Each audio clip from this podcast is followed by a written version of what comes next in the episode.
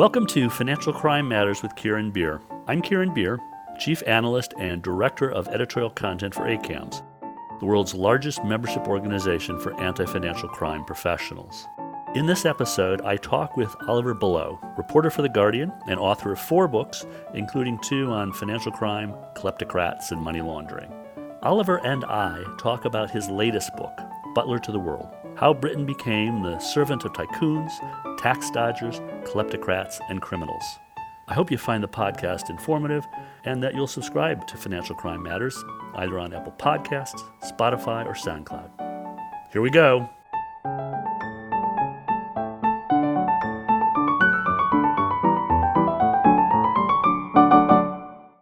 Oliver Bullough is a reporter with The Guardian, the author of at least four books that I can count, his most recent being Butler to the World How Britain Became the Servant of Tycoons, Tax Dodgers, Kleptocrats, and Criminals. And I'm pleased to have him here to talk about Butler to the World. Thanks for being here, Oliver, and welcome. Thanks very much for having me on. So let's go right into, and I know you, you've been asked this question before, but let's just set this up. Butler to the World lays out pretty effectively how Britain and the overseas territories became a favored, maybe the favorite destination for stolen and laundered funds from kleptocrats and other criminals. What does this mean, butler to the world? How did you come up with describing this phenomenon as butler to the world? It's a really fun question, to be honest. The phrase was the crystallization, in a way, of work I'd been doing for years into financial crime, much of it so kleptocratic fraud out of the former Soviet Union. And I had become accustomed to the UK involvement in these frauds, whether it was as the you know final destination for the wealth, where that was oligarchs buying London property, or else as a sort of transit place whereby this wealth would wash through a British tax haven, or British lawyers would defend the oligarchs in court, or British shell companies would hide the ownership of the wealth, or whatever. There was always, but always, a UK involvement in these kind of scams. And I had become accustomed to it in the same way that you can become accustomed to anything, I suppose. And I was having a chat with an American academic who was interested in the UK's role as a money laundering hub he came at it from a rather, I suppose, what I might call a naive perspective. But for me, it was a very usefully naive perspective because his expectation was that the UK would be very similar to the US in how it worked. I think both Americans and Brits can be guilty of this because we both speak the same language. We kind of assume things are similar in each other's countries. He had come to the UK looking for people in Britain who were doing equivalent work to the DOJ to combat money laundering or you know, Homeland Security investigations or the Southern District of New York. And so he'd met me, and basically he was hoping to raid my contact book, and I would introduce him to all these people. And he kept asking me who's doing the equivalent work of the kleptocracy cell or whatever at the DOJ, and I'd have to say we don't have anyone who does that. Uh, who's doing the equivalent work of Homeland Security investigations? I'd have to say no one does that, or the FBI's specialist team, no one does that.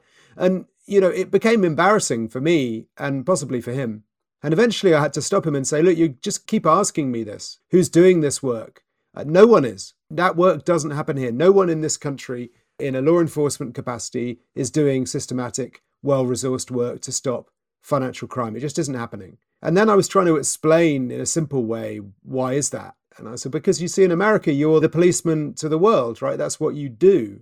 And then I was thinking, Well, in Britain, what are we? And the image that came to mind was a butler, you know, someone who just stands there beautifully dressed and just helps people to do things. Now, it might be they might be helping them, you know, have a cup of tea, or they might be helping them have a poached egg in the morning, or they might be helping them get away with fraud, or they might be helping them find a wife. They'd be helping them do anything. The point is that Britain is just in the business of helping people do stuff, uh, helping them spend their money, invest their money, hide their money. Anyone who can afford services is welcome in this country because we'll sell them anything.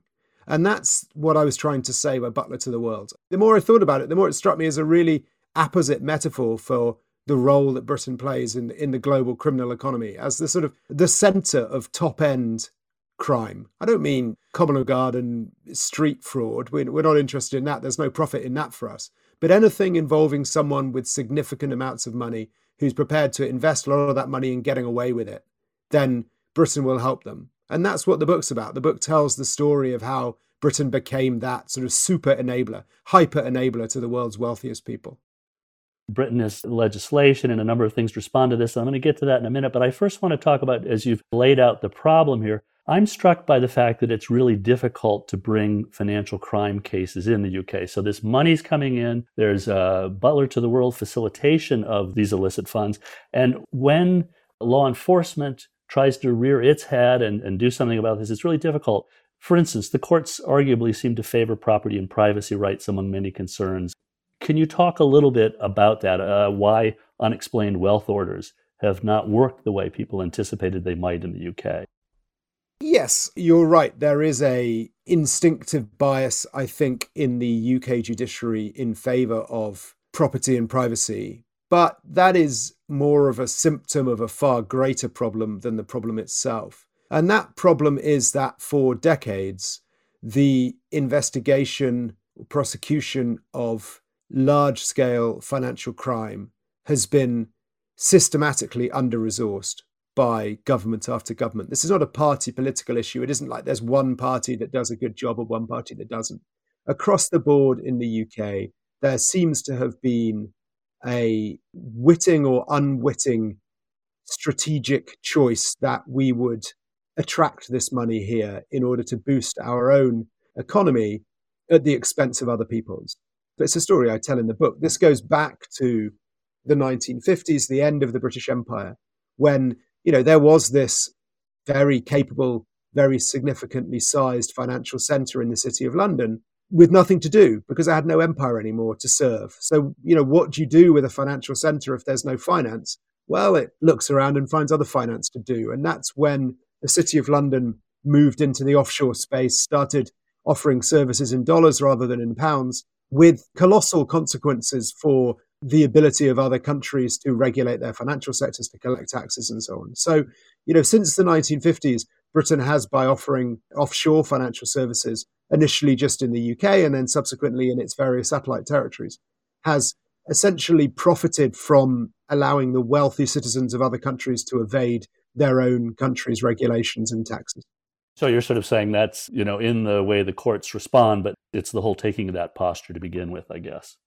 Yeah, it, it isn't like that there's some kind of secret seminars for judges to say if the daughter of a former Soviet president comes up before you, you know, she's got an unexplained wealth order against her, go easy on her because she's got loads of property. It's not like that. It's more of a really long term, deeply embedded favoring of the interests of property. You know, and this is, you know, it's presented as a principled thing, right? It's presented as a protecting property and that that's a rule of law and everything. But it's never really discussed that this has a definite downside, that if that property has been stolen in the first place, then allowing people to hang on to it is definitely a bad idea. I mean, you asked about unexplained wealth orders. I didn't answer that part of your previous question. I'm sure many of the listeners will be aware of what unexplained wealth orders are, but just in case they're not, they were an interesting legislative innovation brought in um, five, six years ago now, which are intended to overturn the burden of proof on property, certainly on investigation to property, to try and defang the power of offshore corporate structures to obscure ownership. That if someone had wealth in the UK, then instead of prosecutors having to prove that it was corruptly acquired, prosecutors would have an unexplained wealth order, and then the owners of the property would have to produce documentation to show it wasn't corruptly acquired. Essentially, they would be forced to explain the origin of their wealth if the prosecutors deemed it to be unexplained. And this was hyped hugely when it was first introduced by politicians, very unwisely hyped, I think, probably. This was around the time that the TV series McMafia came out, and it was called the McMafia Law, that it was going to drive the oligarchs out of London. But the first really big test case was a, a, case brought by the National Crime Agency to some property owned by the daughter of the former president of Kazakhstan, Dariga Nazarbayeva, and her son, Nurali Aliyev essentially, it was a fiasco. The National Crime Agency was totally routed by the lawyers retained by Dariga Nazarbayeva and her son. Uh, you know, and there is a bit of criticism definitely uh, goes to the judge for that. The judge was perhaps a bit credulous when it came to believing court decisions from Kazakhstan without taking into account the fact that that was a country pretty much owned by her father at the time that the court decision was made there's also a you know a lot of blame has to attach itself to the National Crime Agency, which really didn't do a very good job of investigating the case. Uh, the fact that the only reference to her father in the entire court judgment, uh, his name is spelt wrong, suggests that perhaps the National Crime Agency didn't do a very good job of bringing the kind of kleptocratic element into the case. But since that case happened, you know, she was vindicated, the UWO was thrown out. Uh, since that case happened, the, the National Crime Agency hasn't brought another unexplained wealth order in relation to a politically connected person, politically um, exposed person from anywhere. So, you know, essentially it, it killed off the NCA's appetite for bringing these cases. And that's something we've seen repeatedly, really, with these new innovations come in. There's hype and enthusiasm, and then they don't amount to anything. And the reason they don't amount to anything is because the National Crime Agency and other law enforcement agencies simply don't have the resources they need to bring a proper case. They don't have the people, they don't have the expertise, you know, the kind of resources to really dedicate themselves to investigating properly. And that's something we see again and again and again. A little bit what it reminds me of, a metaphor uh, that it reminds me of, is a bit like someone who's resolved to get fit. You know, they buy all the right athleisure wear or whatever, and they buy a, a subscription to a gym, but they don't actually go to the gym. So when it comes time to run the race, they look the part, you know, and they've got the right documentation, but they're not actually capable of running a race when it comes to being up against someone who's who's a bit better trained. It feels like a bit like that with the UK enforcement agencies. You know, they look good, uh, they sound good, all the laws are right, all the laws are in place, but no one's really put the time in to train them up to make them strong enough and fit enough to actually run the distance against these incredibly well resourced and incredibly skilled uh, defense attorneys. And that's the problem, I think, uh, in a nutshell. We're sort of expecting our agencies to go from couch to 100K just like that. And that's just not how it works. And I think you point out in the book the 1.5 million budget for the NCA that was was blown in pursuing that one unexplained wealth order. The funding in the FBI per agent is three times what they have in the National Crime Agency. And the FBI is itself also far larger. It has a far larger number of agents. So you have not just a, a, much smaller envelope of agents able to bring cases, but also just far less funding per agent. They don't have the resources or the expenses budgets or, or anything to really bring or investigate complicated cases. And it's really instructive, I think, to compare the National Crime Agency in that regard to the Revenue and Customs, HMRC, which is pretty well resourced, actually. It's probably as well resourced for the size of the economy as the IRS is in the, in the US. You know, when the UK wants to investigate fraud, i.e., tax fraud or benefit fraud, it really goes for it and it does a pretty good job. The tax gap in this country is pretty tight. You know, they're doing fine because the government actually cares. But when it comes to investigating crimes that affect other people, uh, particularly foreigners, they couldn't really care less. And that's very much evidenced in the fact that when it comes down to it, they just don't resource the agencies and the bodies which would be able to make any difference about that. So there has really been a, a great outcry uh, as a result of the the kinds of, of, of kleptocrats running wild, uh, and, and, I do put that in quotes, but taking advantage of the Butler state. Part of that response has led to things like the UK Economic Crime Act and the Companies Act and the Land Registry Act. Are they going to make a difference? There have been many, many aspects to this problem, and it tends to be addressed pretty piecemeal. But in the last year, as a response to the war in Ukraine, the government has been determined, or certainly has professed itself to be determined, to really take action to restrict the room for maneuver for oligarchs to bring their stolen wealth to the UK and to spend it and enjoy it freely. The first legislative response in that regard was what was called the Economic Crime Act of March last year. It wasn't really an economic crime act, that's sort of rather overstating. It was more of a sort of corporate transparency act. And what it did was, apart from a couple of small other details, it imposed transparency on the offshore structures used to own property in the UK. And that is something which transparency campaigners and anti corruption campaigners have been demanding for years. And it's very welcome that that happened. Will it make any difference? It's definitely too early to say. I mean, the, the registry has only really just been kind of completed at the end of last month, the end of January. And even so, a lot of companies haven't yet filed the right documentation. But a problem that there is traditionally with uh, UK corporate registries and that we see repeated in this one is that there's no real verification of the information provided to them. And we can see that with this one that even some of the information provided about the true owners of these shell companies is clearly not accurate. So people are still trying it on, putting filing false information, trying essentially to hide their identity, even in a nominally transparent registry. And that problem is the one that's supposedly solved by, or supposedly will be solved by a new economic crime bill going through Parliament at the moment. Again, it's rather sort of grandly titled an economic crime bill, when what it really is is to regulate Companies House, which is the UK's corporate registry. What it should do is give Companies House the powers to actually check information provided with it.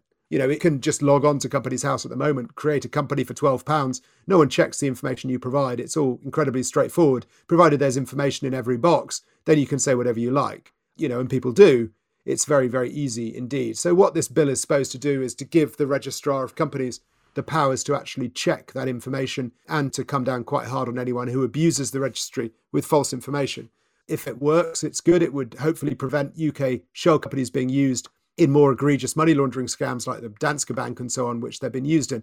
But you know, the proof is very much going to be in the delivery. You know, I am skeptical that this will be a real game changer simply because there is such a long record in the UK of these laws being brought in and then the agencies never being provided with the resources they need to actually enforce them. You know, there are you know, millions of companies on the UK corporate registry, hundreds of thousands of new ones are created every year. To check the information provided is a real tough job. You need to do forensic, careful work to make sure that that's correct. And that will require lots of people with very sophisticated technology and so on. And I see absolutely no recognition from the government that it's willing to put forward the amount of money required to really do that job. You know, I'm glad that it's happening, but at the moment it feels a little bit like our putative athlete is just buying yet another gym membership without actually getting out and pounding the tarmac at all. Um, and until they do, you know, I'll be a bit skeptical that this is really going to actually uh, restrict the space available to kleptocrats and financial criminals in London. It would seem like the U.S., uh, the U.K., the EU have been catalyzed, uh, you know, in an effort against Russia and, and in terms of the sanctions that have been placed on Russia. And, and hasn't this done something towards maybe changing regulation in the courts? I, I guess you mentioned this was a little bit of an impetus for the Economic Crime Act, but is this something to be hopeful about that actually now kleptocrats, at least Russian kleptocrats, are being treated differently than being butlered to. Yeah, look, maybe I was being a bit moaning Myrtle previously. No, all of this is good, right? All of this is progress that we haven't had before. You bank your wins and you and then you demand more. That's how it works in this world. But no, it is good. It's good that we've had this bit of legislation that's passed, another bit of legislation that's going through. And it's also good that the UK, along with the US, the EU, and, and other Western countries, have been so tough at sanctioning Russian oligarchs. And that's something which I think not many of us would have expected, particularly considering the rather feeble response to previous crises involving Russia. And that has definitely altered the calculations of the whole Russian ruling elite, which previously is very accustomed to being able to extract as much wealth as it wants from Russia and to spend it in London. That is no longer an option available to them. And that is something that we need to be grateful for. Uh, however, sanctions are a, a, not a law enforcement measure, they are a foreign policy measure. They don't help uh, to investigate financial crime, they don't help to sort of unpick the bases of the networks that brought the money here, that allowed the money to be moved and spent in the first place. They just block the money after it's arrived. You know, if we want to prevent kleptocrats and corrupt officials doing the enormous harm that they're doing to the world, we need to get ahead of the crimes and prevent them being able to launder the proceeds of those crimes in the first place. It's not enough just to freeze that money after it's been laundered, because that means the crime has already been committed and the harm has already been done. So, yes, I'm glad that this has been sanctioned, but what I really want is for this to be the first step in a complete unpicking of this whole butlering business model. We need to see much more investment in law enforcement, much more focus on, on the kind of really long term difficult investigative and prosecutorial work into this kind of wealth, because that's what will really make a difference in the long term and will prevent more regimes like the Kremlin regime coming to power. Because, you know, really the calculation underpinning so much of what the um, Kremlin regime did and what oligarchs have done is the, that it doesn't really matter what they do to Russia because they can steal as much from Russia because they've always been confident in the knowledge that they can keep that money in London. That calculation needs to end. If we can stop kleptocrats thinking that, they'll be a lot more reluctant to undermine the stability and security of their own countries because they, you know, you, you don't burn a boat when you're sitting in it if you don't have a lifeboat to go to. So that's what we'd like to try and achieve, I suppose, by toughening up the UK and making it a less attractive destination for kleptocratic cash. But uh, yeah, progress has been made in the last year. You know, we've gone from 2% to 3%, but you know, we've got quite a long long way to go until we're at 100. Well, let me ask you about the role of financial institutions in all this. The audience for the podcast series is varied, But it would be pretty safe to say there's a core audience out there of compliance professionals, anti financial crime professionals in financial institutions. I think the stereotype is they often report the stuff and then it doesn't get acted on. Sometimes they don't report the stuff. What's the role properly of financial institutions in this issue? Yeah, I mean, I'm aware that financial institutions continue to have a, a, bad reputation. And I think that's a little bit unfair. I think that certainly since the financial crisis, financial institutions have brought in, uh, in response to you know really strident demands from governments, have brought in very strict compliance functions to try and prevent this kind of money coming in. And if you look at the sheer volume of suspicious activity reports being filed in most major Western economies, you see that they are really producing a huge amount of output. I suppose my difficulty with that is that, you know, what's, yeah, as you say, you know, what are those suspicious activity reports actually doing? Where are they going? You know, and is there the kind of investment in financial intelligence units, particularly in the US and the UK, that, that's required for anyone to be able to actually read those reports. And, you know, I think obviously, self evidently, as the people listening to this podcast probably know, the uh, answer to that is no.